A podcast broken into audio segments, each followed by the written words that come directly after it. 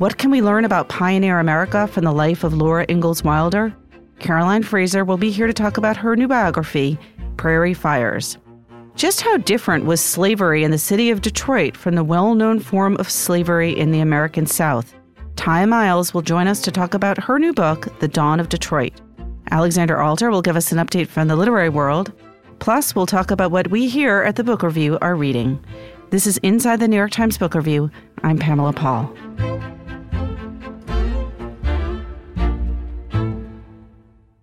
Caroline Fraser joins us now from Santa Fe, New Mexico. She is the author of Prairie Fires The American Dreams of Laura Ingalls Wilder, reviewed this week on our cover.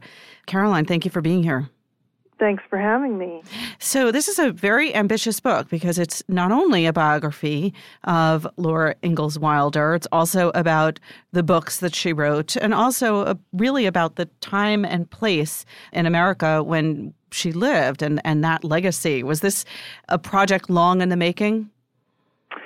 Yes, I mean I've I've been writing about Wilder for a while, but the thing that really sparked this biography was when I edited the Library of America's edition of the Little House books, which gave me the opportunity to, to revisit the books and write notes on the texts and write a chronology of, of Wilder's life. And, and the number of these notes that I wrote just made me think about how Wilder's life was connected to American history and how she represented, as she once said, a whole period of American history, everything from Manifest Destiny to the Plains Indian Wars and very essential aspects of American farming.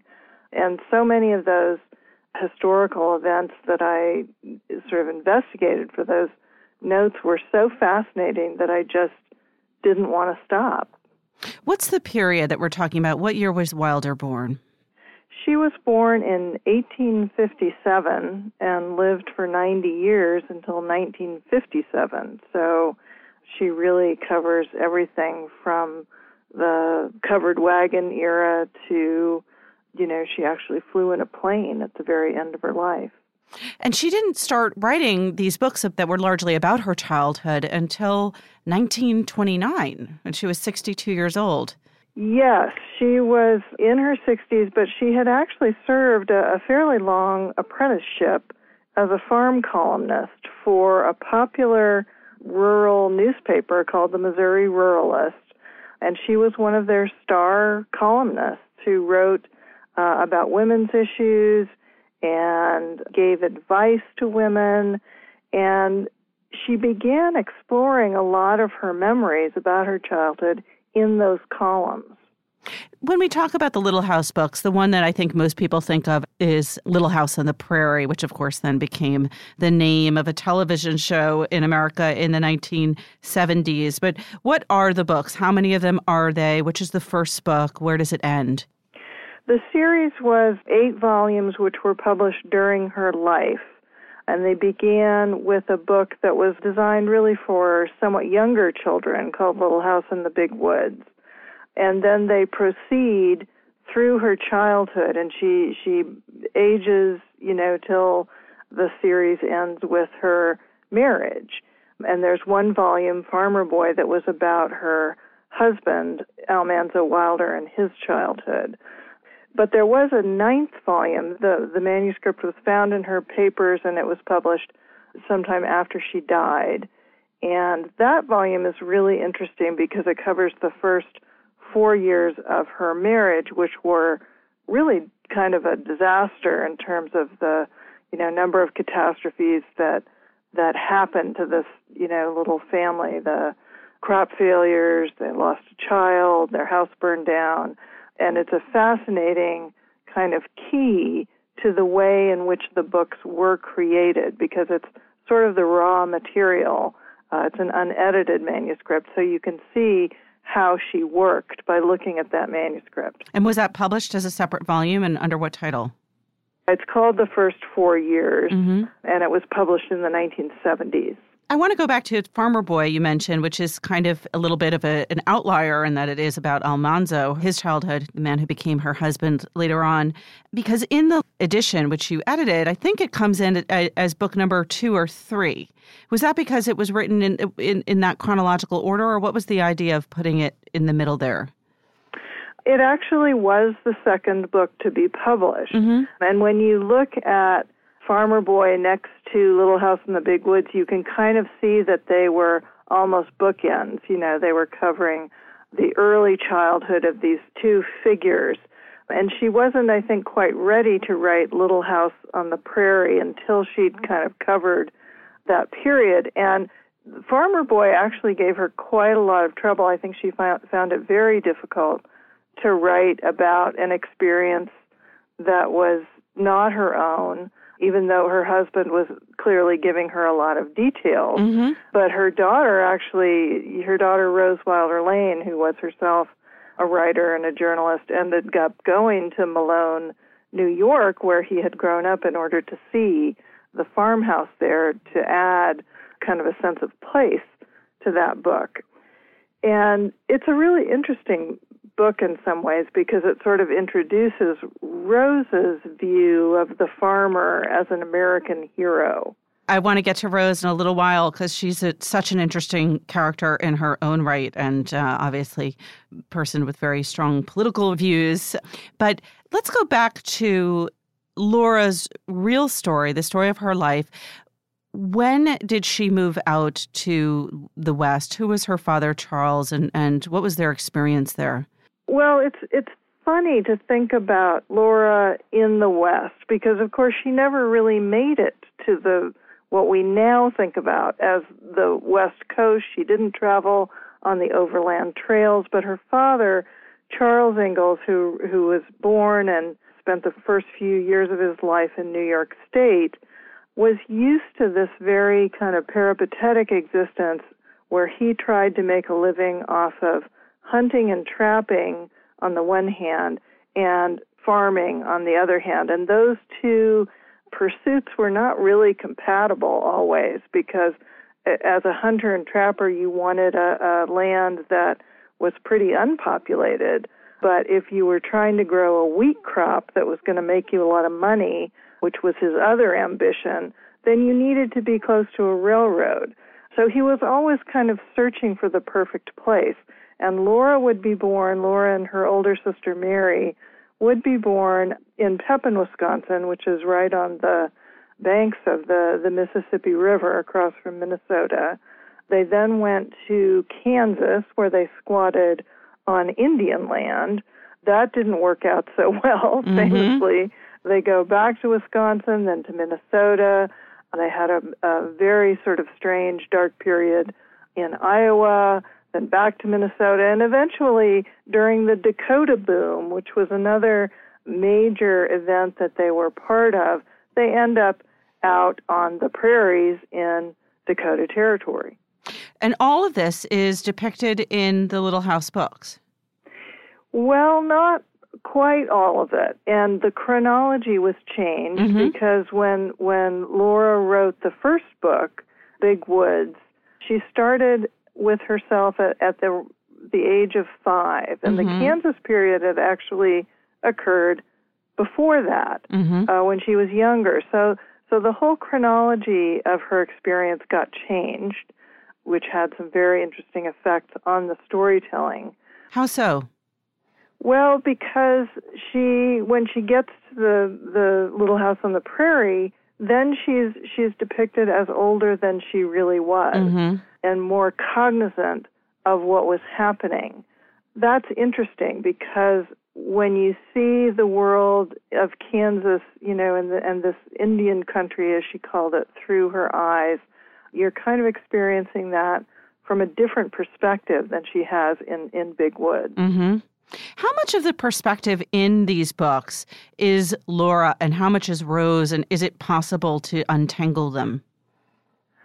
I don't think it's always possible to untangle them, but if you read enough of both of them in terms of their letters and their manuscript, you do get a very strong sense of their individual voices. Mm-hmm.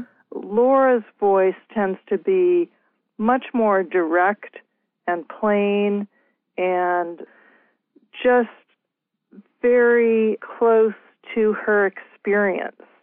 Uh, whereas Rose has a much more commercial um, sense, and she also, I think, added a lot of the the kind of warmth and the repartee that you find mm-hmm. in the Little House books. I think she was kind of the master at doing dialogue because she had such an they had a very interesting writing arrangement. Describe how what their process was like, the two of them. Yes, well, Laura would sit down with her her famous, you know, five cent tablets from the the drugstore and a cheap pencil, and she would write the manuscripts out longhand. And I think that she did this over and over again. In other words, she didn't just write one manuscript. She wrote it, she read it, and then she started revising it. And so she would she would rewrite it and add to it. And at the very beginning, you can see that she doesn't have much of a sense of how to structure a novel, and she doesn't have a lot of dialogue, and so it all comes out sort of in one piece. And Rose, at the beginning, would take these these manuscripts and and introduce the structure. She would create chapters. She would create scenes within those chapters, and she began kind of teaching her mother how to do this. So by the end, you can see that Laura has learned quite a bit about how to create chapters, and she's doing that from from the the beginning. Let's go back again to what, what was happening to her real life and the experience they had. Charles Ingalls, these were not successful pioneers. They, they did not end up owning a profitable farm. How did that all play out? Well, one of the interesting things about the history behind the Little House books is how common it was for farmers to really be overwhelmed by the situation that they found themselves in because very few of these small independent farmers had the capital to do what they wanted to do. So all of these homesteaders who went out to places that we now realize didn't really have enough water, were, were far too arid to farm successfully without irrigation you can see that they're really setting themselves up for failure. And Charles Ingalls actually proved up on his homestead, so did Almanzo Wilder, but that didn't really make a difference because their the margin of success was so narrow. I mean, they just could not make enough money to stay on the land. And so you see them always in this position of having to work multiple jobs in a sense. I mean, Charles Ingalls at the beginning was always a, a hunter and trapper and augmented his income in that way. Later on, he becomes a carpenter, and eventually that's what he ends up doing because he can earn more money doing that.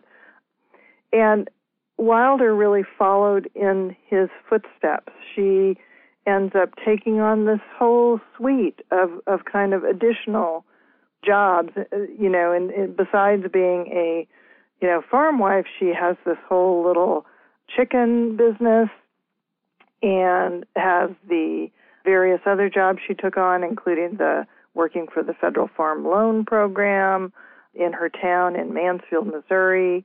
So it it just shows how over the course of American history the the small independent farmer is always really behind the eight ball. They can mm-hmm. never really get ahead, and and there's there's just not enough of a cash income for the small farmer, so that basically any disaster, you know, a crop failure, medical bills can wipe them out.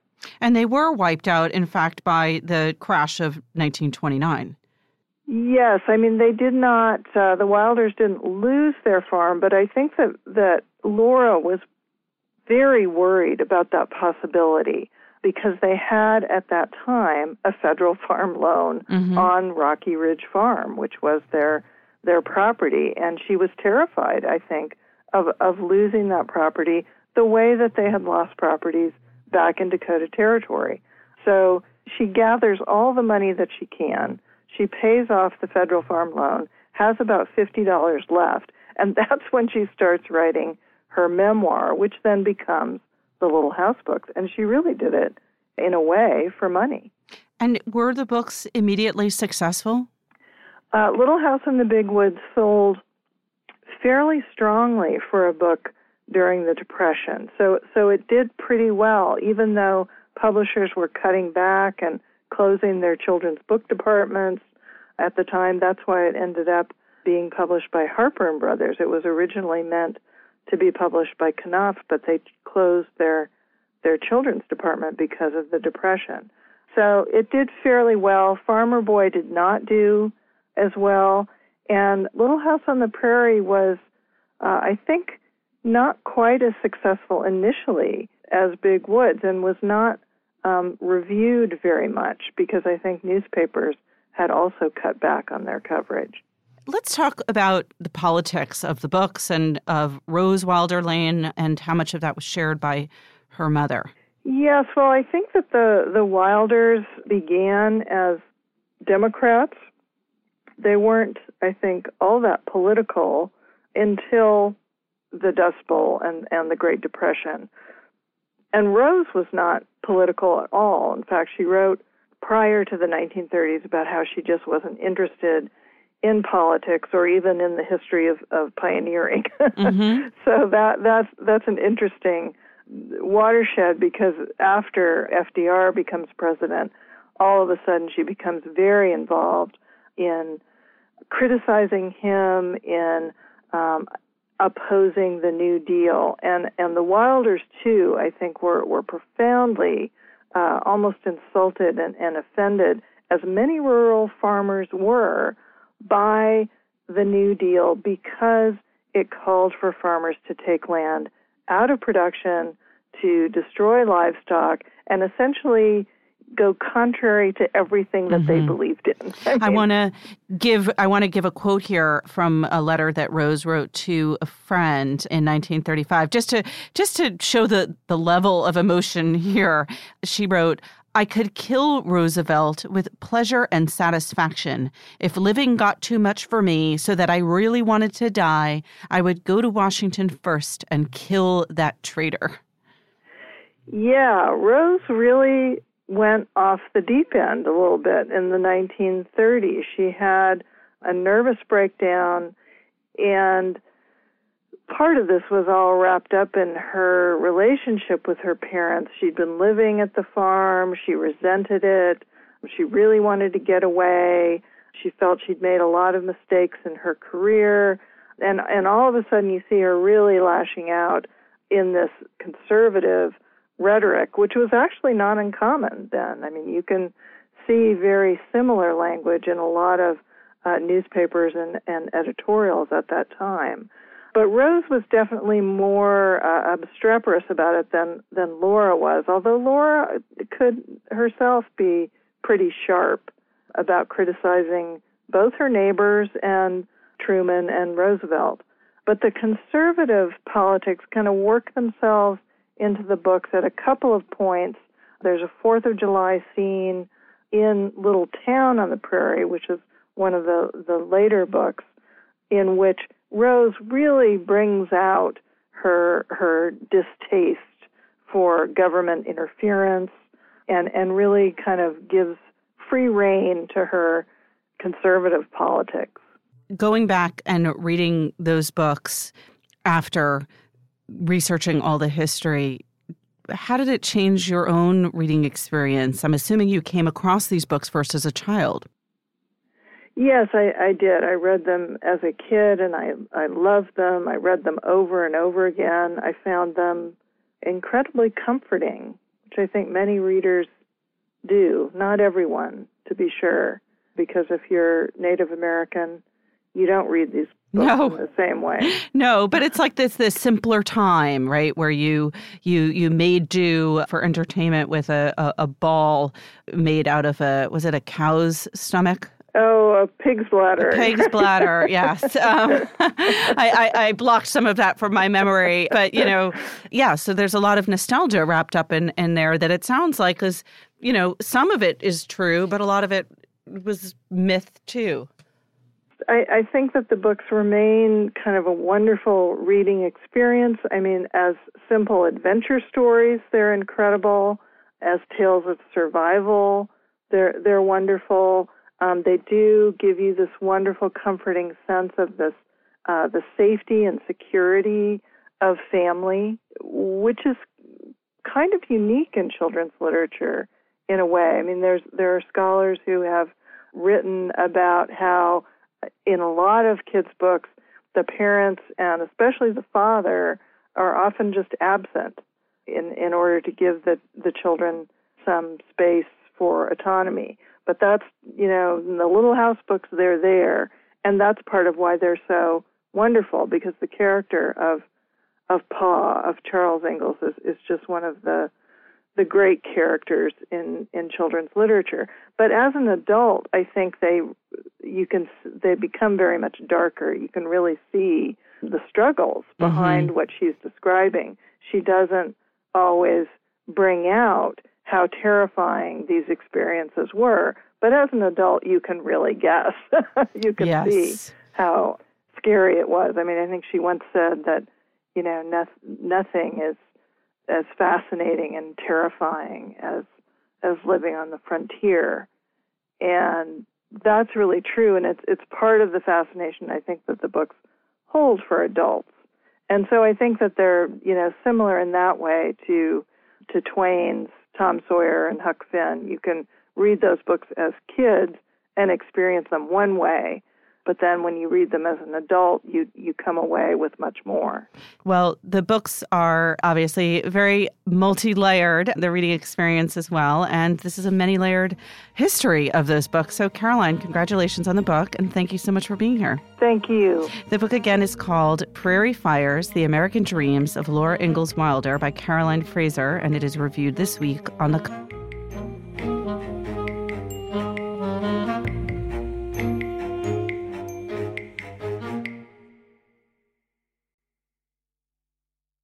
Tiya Miles joins us now from Ann Arbor, Michigan. She is the author of a new book, The Dawn of Detroit, a chronicle of slavery and freedom in the city of the straits. Tiya, thank you so much for being here. Thanks, Pamela. This is a book about a very different kind of Detroit from the one that most Americans and, frankly, people around the world think about. When was the period when slavery existed in Detroit? When did it begin and when did it formally end? Well, it's difficult to pinpoint exactly when slavery began in Detroit. It's very possible, and I think likely, that Antoine Cadillac actually brought enslaved people, probably Native people, to Detroit when he founded the French fort town in 1701. But records have not documented that yet. The first good records we have actually come from the early to mid 1700s, around the time of the 1730s and 1750s because in 1750, the first French census was taken in Detroit and enslaved people were enumerated. So slavery lasted from at least the early to mid 1700s until actually Michigan statehood in 1837. So the numbers fell dramatically following the War of 1812, mm-hmm. so following 1815.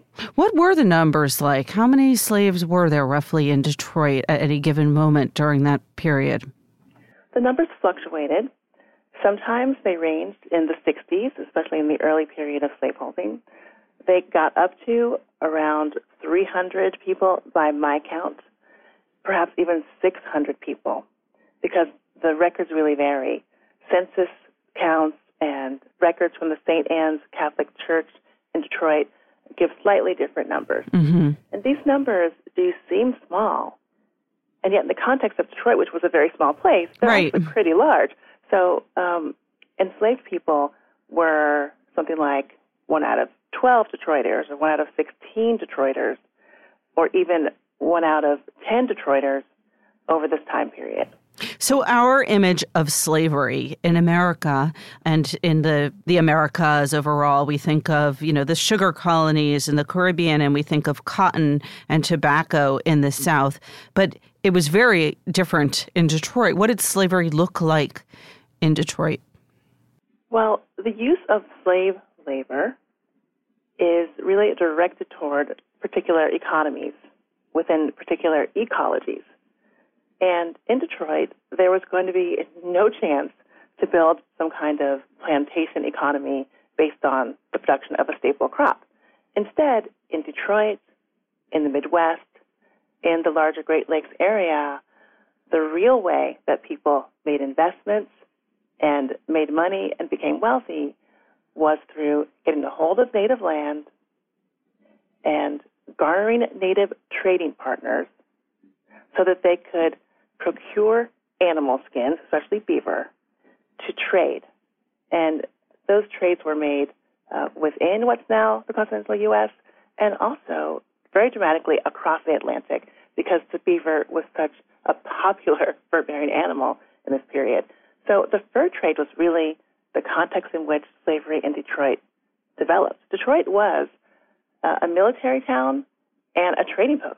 That's why it was founded. That's how it began, and that's what's that, that is what fueled its rise. And who dominated the fur trade? Was it the Canadians? Was it the in America? How how did that work? Well, the fur trade was really a big economic brawl between various imperial powers, European imperial powers, who were all fighting for position in what was called the New World. Mm-hmm. So, of course, we know that it wasn't new, it was an indigenous place. But the French, the British, the Dutch were coming in and trying to take hold of key locations and to build strategic partnerships with Native people to be able to get a hold of those furs. Because, of course, Native hunters, and in the case of Detroit, we're talking about mostly Anishinaabe people, so Ojibways, Odawas, Potawatomis, and also Hurons. In Detroit, it was these native people who were the best hunters. They were the experts mm-hmm. in procuring these furs. And so all these European powers were strategizing and struggling to get in position to build partnerships with native hunters to get those furs and to trade them. And one thing that Antoine Cadillac realized first among these European competitors was that Detroit was in a very strategic location because the Detroit River connected the lower Great Lakes to the northern Great Lakes, which connected into the St. Lawrence River and to the Atlantic Ocean. And what he argued when he was trying to get his fort established, when he was making his case, was that if the French could only build a post at Detroit, it would actually stand right at the gateway. into all of these additional indigenous nations looking toward the west, and that they would have the first point of access to new furs. They weren't just making strategic partnerships with Native Americans, they were also enslaving them. Indeed, they were. So, so the slave population in Detroit was different also from the South insofar as it was there were African American slaves there, African brought over from Africa, and there were Native American slaves there. Mm-hmm, that's right. So it differs from the South in a certain period, and the South we tend to hold in our mind as a place where slavery took place. In the South, Native people were actually enslaved first, also. But over time, the black population dramatically overtook the indigenous population. In the Midwest and in Detroit, the native population was always the largest in terms of those who were enslaved, and that had to do with access. So the French who founded Detroit were coming from New France, in which, you know, present-day Canada, and they were surrounded by native communities, native villages, native nations, and they had access to Indian slaves, indigenous slaves, first because of conflicts between these native nations, after which native people wanting to form partnerships with the French might offer a captive as a gift. Mm-hmm. And then following that, the French, later the British, really encouraged indigenous people to capture one another as slaves because they had a growing hunger for slave labor. It wasn't until the Revolutionary War period that the black population of enslaved people really started to grow in Detroit, and that's because British officers, British soldiers, and Native allies of theirs were actually going down into American towns in places like Kentucky, raiding homes Mm-hmm. and stealing black slaves and bringing them back to Detroit. What were the relationships like between the Native American slaves and the black slaves? Did they consider themselves allies? Did they see their lot as very different and separate? It's such an important question and one that is tricky to answer because the sources that exist about this topic are few and far between, and they are overwhelmingly produced by European, Euro American slaveholders and officials. So we really don't have an insider perspective of enslaved people's lives in this region the way we do with the South, where we have wonderfully detailed and full length slave narratives. But what the records do tell us is in some cases, people of African descent, indigenous people who were enslaved, ran away together, Hmm. which is a strong indication that they formed bonds and Yeah. saw each other's future interests as being embedded. And there are also a few examples of intermarriage between black enslaved men and native enslaved women. As a historian, given the dearth of documents, not just the slave narratives, but you said earlier the records are very spare in terms of the very early colonial period, this must have been an incredibly challenging book to write. It was challenging, and there was a long time when I didn't know if there was really a book in it.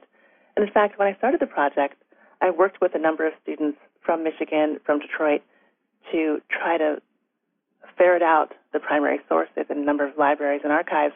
And our first goal was really to create a public website Mm-hmm. which would document the fact of slavery in Detroit and indicate the places where enslaved people were held and lived their lives. I wasn't sure that the project would ever go beyond that. But once we discovered that these records I mentioned earlier, that were the register of St. Anne's Catholic Church, once we discovered that those records had hundreds of mentions of enslaved people, I thought that there could be a longer narrative in it, even though that narrative would have to have gaps and have to have fissures.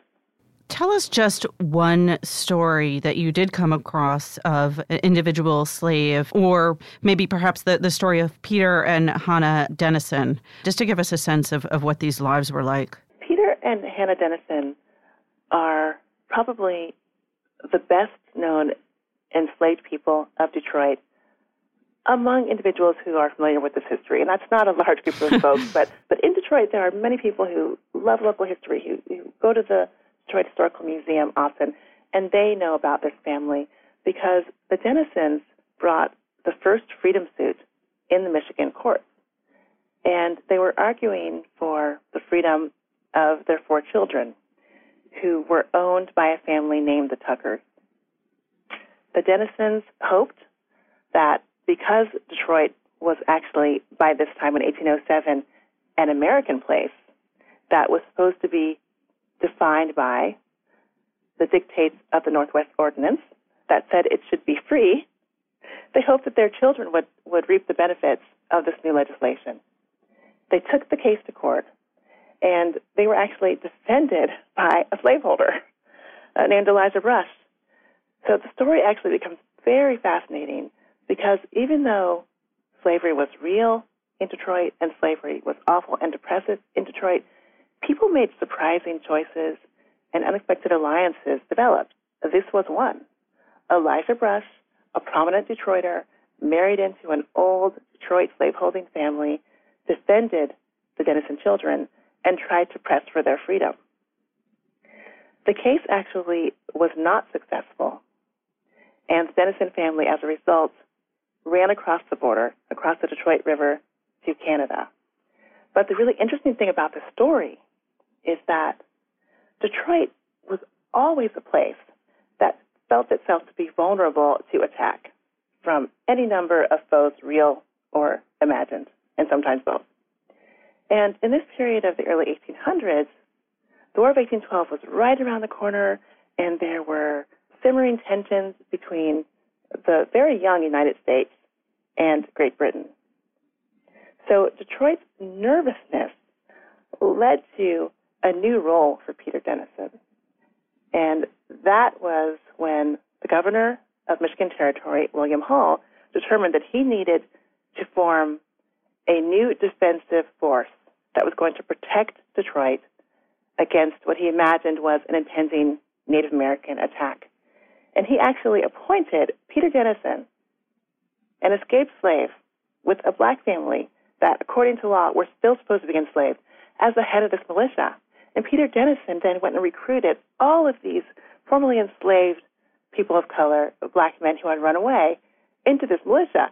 And so there are amazing letters that describe slaveholders on the Canadian side of the border looking across the river and seeing their own slaves marching with arms in Detroit.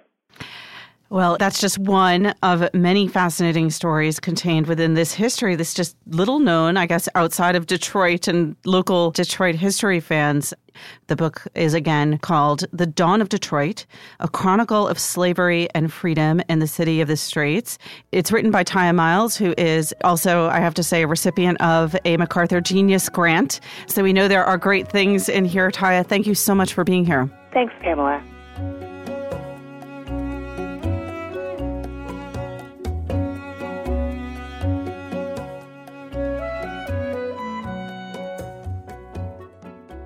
Alexandra Alter is here now to talk about what's going on in the literary world. Hi, Alexander. Hi, Pamela. What is going on? So, this week I'm writing a story about this Nigerian publisher that's very interesting. They have an interesting business model, and I met with them when they were in the United States for BEA many months ago.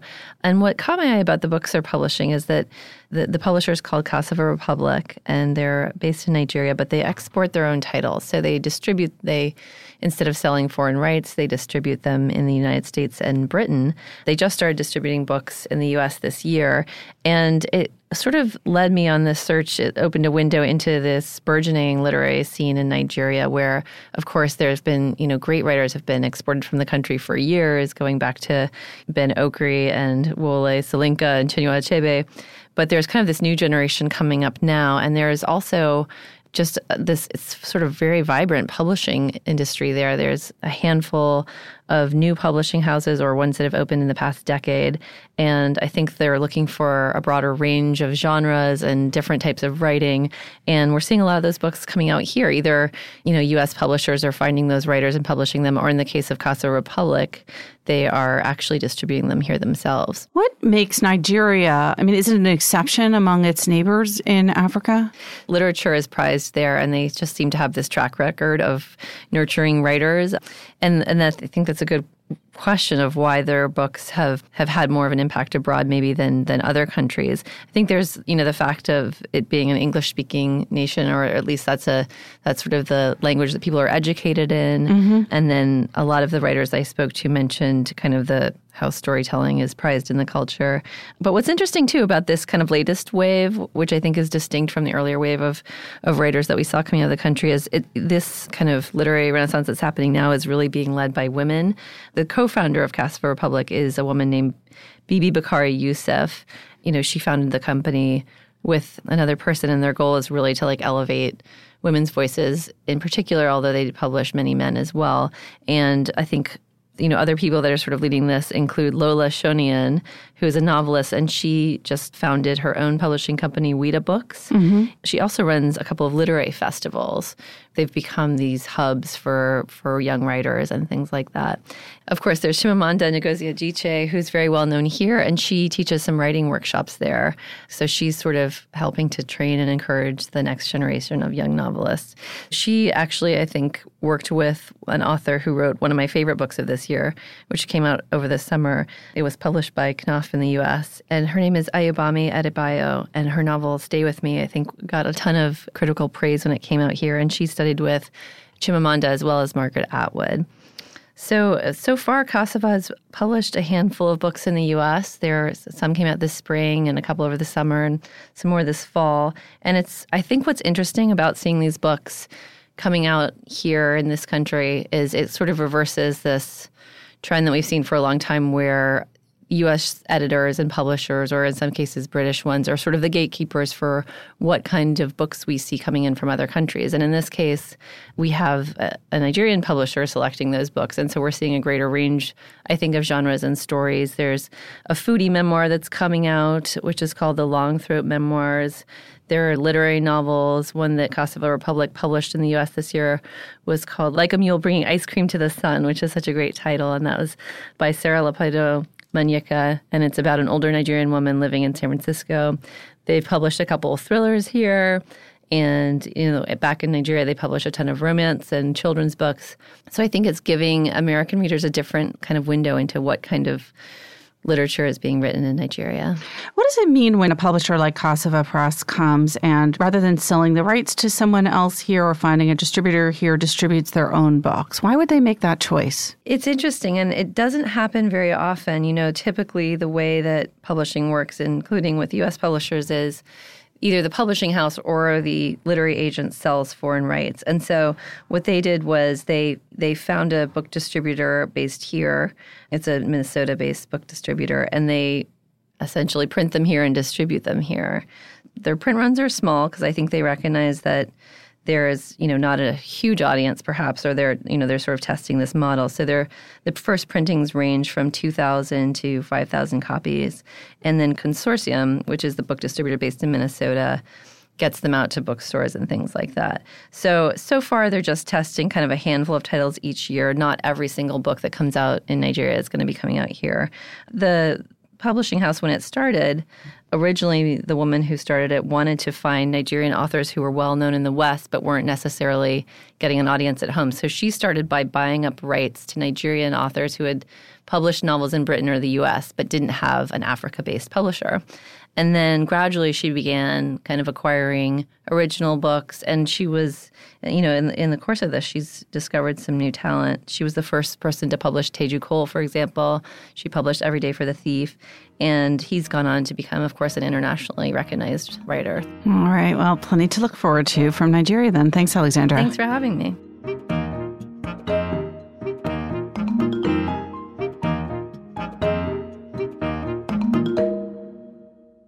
Joining us now to talk about what we're reading, we've got John Williams, Concepcion de Leon, and Jen Szalai. Hi, guys. Hi, Pamela. Hi, Pamela. All right, John, let's start with you. What are you reading? you know, it's funny. I have the most sort of non holiday season book ever in front of me. what happened was we recently had a, a, small office move around here, and I had this pile of books that have been on my desk forever, and it was kind of put up or shut up time for some of them. They were either going to get put on the giveaway shelf or or read. So I started very arbitrarily with this short book called "Killer on the Road: Violence and the American Interstate" by Ginger Strand. Um, this is really not a holiday friendly read, John. No, happy Thanksgiving, everybody. Mm-hmm. Um, it's it's a book that is part of a series called Discovering America, in which historians kind of look at historians and other writers look at subjects that are maybe undercovered in American history. And this one is about how the sort of the building of the American interstate system in the 1950s and, and then later in the 60s coincided with you know the new notion of the kind of highway killer which is like someone who preys on people who are stranded or broken down or and so the first chapter is about Charlie Starkweather, who was the young guy who the movie Badlands is sort of based on with Martin Sheen. If you've seen that, that's a great movie. There's obviously a true crime sort of prurient appeal to this book. There's also some history about the interstate system, which is interesting. The one thing is the way they're sort of crammed together is a little bit overdetermined for me. I mean, Strand always tries to make this very kind of clear causal connection between these things when I think it's a little more random than that. Like they built the highways and so the people killed? Yeah, exactly. Or that, you know, America's sort of anxieties about transience and the way we can get around so easily and destroying the environment to build the highways all created you know all of this existential angst that sort of erupted in some ways in in, in these killings and and other delinquents. I want, I, no, I want that to be like the plea like I blame it on Route 66. even when it's not totally reasonable, it's very readable because you know it. She's just constantly cycling between the two stories, and it's it's pretty interesting and it's fairly short. So I should be done by the time Christmas rolls around. I'll have some more cheerful holiday reading for everybody. Concepcion, do you have anything more uh, seasonal? I don't know if it's seasonal, though. I, I think the part that I'm at in the book right now is actually like around a holiday. But I'm reading The Beautiful Things That Heaven Bears by Dinaw Mengestu. It's about an Ethiopian immigrant that lives in Washington, D.C., and owns a sort of failing grocery store or bodega. And it's sort of about how he's still trying to find belonging and, and a place to call his own and a family away from home, essentially. And I just think it's quite lovely because when it started out, it, it seems his language, I think, is very simple. And at first, I was like, I don't get what the big deal is. Like, it's just a normal book and he's just narrating the story. But he really has some really lovely and beautiful passages that are really gripping and um, very heartbreaking. And I almost think that I wouldn't say there's an element of magical realism, but sometimes it feels like magical realism and how quickly things happen and how they how you don't realize that he's moving from one time period to another or from one sort of um, action to another. Mm. And I think it gives it a really nice element. It's of, interesting because recently I was having a conversation with someone and we were talking about the lack of Washington D.C. novels that weren't about politics, that were just mm. about all the rest of life that goes on there. And it sounds like, and we thought that there was a real dearth, but it sounds like this isn't example. Way back in my publishing days, I tried to acquire that book to publish it because I this really, one, yeah, yeah, yeah. When I oh, read the oh, that's so interesting. Because it was his first novel, so it was a debut, yeah, and I didn't know his voice yet. And it was, you know, he also the character kind of gets to know the rest of this emigre community, right in DC. These other people who are kind of sharing stories from their past and yes, hanging out at the bodega. Exactly. It's yes. a really warm group portrait sort of it is yeah seeing him interact you know with other immigrants but also with other african american people that live in the in his community part of the narrative is that um, there's a white woman who comes and moves in with her biracial daughter and he sort of develops a friendship with them and it's sort of interesting to see um, how that friendship develops and there's one scene where she goes to his apartment and the way that he sees every single thing differently because mm-hmm. she owns this like beautiful brownstone and it's like six stories and it's you know very beautiful and vast and his apartment is just very small and cramped. And kind of the um, the juxtaposition of those two descriptions is really, really um, yeah. striking. I know you still have some ways to go, but it, it's it's yeah. also like very much a book about gentrification and about how neighborhoods are changed yeah. by people who have money coming in and kind of renovating them. Yeah, I can see that. I haven't gotten fully into it though. I mean, yeah, I don't want to give too much away, but it's jumping back and forth in the timeline, and so I'm trying to figure out what's going on a little bit. This is good. Um, we'll have a lot to talk about around the office. Yeah, yeah, but it's I'm really enjoying it so far. How about you, Jen? You've got brief. I have got another short book. So last last week we I, I was talking about Devils in Daylight by Junichiro Tanizaki. And as it turns out, I didn't realize it, but when my husband saw I was reading that, he said that he had read a book of Tanizaki's in one of his aesthetic classes in college. So your he, husband's an artist. My husband is an artist, and he teaches art and painting. And um, so he gave me this to read, uh, and it's called "In Praise of Shadows," and it's basically like a long essay on in praise of shadows and also on Japanese aesthetics. And um, this was written in the 1930s, I believe. And essentially, Tanizaki sets up this dichotomy between what he sees as Western aesthetics, which really emphasize light, clarity, brightness, and Japanese aesthetics, which he says emphasize the shadows and sort of see beauties and beauty in the shadows. And it's really beautifully written and the way that it moves from essentially he talks at a certain point about toilets in monasteries and the problem with tiles in bathrooms and too much porcelain in, in, Western bathrooms, and how if he were able to build his fantasy bathroom, it would be essentially all wood. I knew he would choose wood. Yeah, it would be wood because it's warm. Yeah, why is there so much porcelain in Western bathrooms? He, do, he does say that there is a practical purpose to that, um, but then he also looks at different forms of Japanese theater and um, how kabuki theater, which he says probably in the past before electrical lighting, would have presented as something very different and mysterious, he says in the age of electrical lighting, is just totally vulgar. And uh, Noh theater, which emphasizes the shadows and doesn't put as much emphasis on white makeup, is um, something that he holds out as this ideal. And uh, he actually has a phrase in it where he call, I think he says the evils of excessive illumination. Nice. And so th- near the end, he also admits that he himself, I think he must have been in his 50s, maybe when he wrote this book, that he recognizes that his book itself is infused with a lot of nostalgia and that old people are often nostalgic for a past and then he goes on to rail against the evils of traffic lights. All right, so, so two quick things. Noh theater is n- no N O H. N O H. Okay, for our listeners. Yes. And I have to wonder what he would make of the modern Japanese toilet with the warmed seats. Or, I feel mo- like there would be conflict for him. Right, but the book is is fascinating. I mean, there there it's is. It's very short. It's very for people very looking short. for a quick read. Yes, it's very very short. It it's looks like something you would be assigned in an aesthetics class in, in an college. aesthetics mm-hmm. class. Exactly, it's very short. I mean, I will say that the one thing that sort of concerns me, and I don't know enough about his actual life story, is that there is definitely a hint of hyper nationalism in this book, and I think he died in the fifties. So I am a little bit curious about his actual life story. But Pamela, the table in front of you is empty. I've been. I know you were traveling. You were traveling. yes, I've been exposed. Um, I was at the Miami Book Fair, which I try to go to every year. It's really a fantastic book fair in that the the community really comes out for it. There are lots of enthusiastic readers in Miami. There's a lot of Spanish language programming and Spanish language book sales.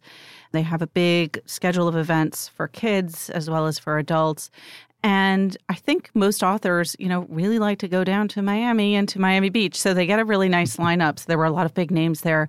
And it was especially impressive this year because due to the hurricane, they lost about, you know, three weeks really worth of organizing and, and programming. So um, it was nice to see that there was a big crowd down there. But it is hard to be an ambitious reader because when you're there, because everything looks good and you're constantly distracted, and they they have all of these great book stands selling things. Um, so I did get a little distracted, but I am reading still Elif Batuman's book, The Idiot, which is really enjoyable. I, I, I haven't figured out what the time frame is yet. I'm about halfway through, and we've just finished with her freshman year, so I can't tell. I thought first it was going to be a year in the life of college. Now I'm wondering if it's going to be sort of four years of college, or if it will be something else entirely unexpected. Just up um, through sophomore, and then there will be a sequel. Yes. junior and senior. Yes. what she does, I think, in addition to being very funny, what she does very well is capture the mindset of being a college freshman, which is a kind of unpleasant and uncomfortable mindset. I mean, it's exciting because everything is so new, but she's so incredibly naive in these pages, and it's sort of, you know, it's it's like a little bit of cringe humor, you know, where you're like, no, don't do that. and she also has a really kind of faltering romance that has not yet come to any kind of fruition, but it really does bring you back to those painful days of early early college. Well, we're going to need an update at least on the relationship, the faltering relationship, before you get into whatever you're reading next. next I will. Time. Well, you know what? We all have a very nice long holiday weekend coming up, so there'll be plenty of time for that. Thanks, guys. Thanks. Thank Pamela. you. Remember, there's more at nytimes.com slash books, and you can always write to us at books at nytimes.com. Inside the New York Times Book Review is produced by Pedro Rosado from Headstepper Media. Thanks for listening. For the New York Times, I'm Pamela Paul.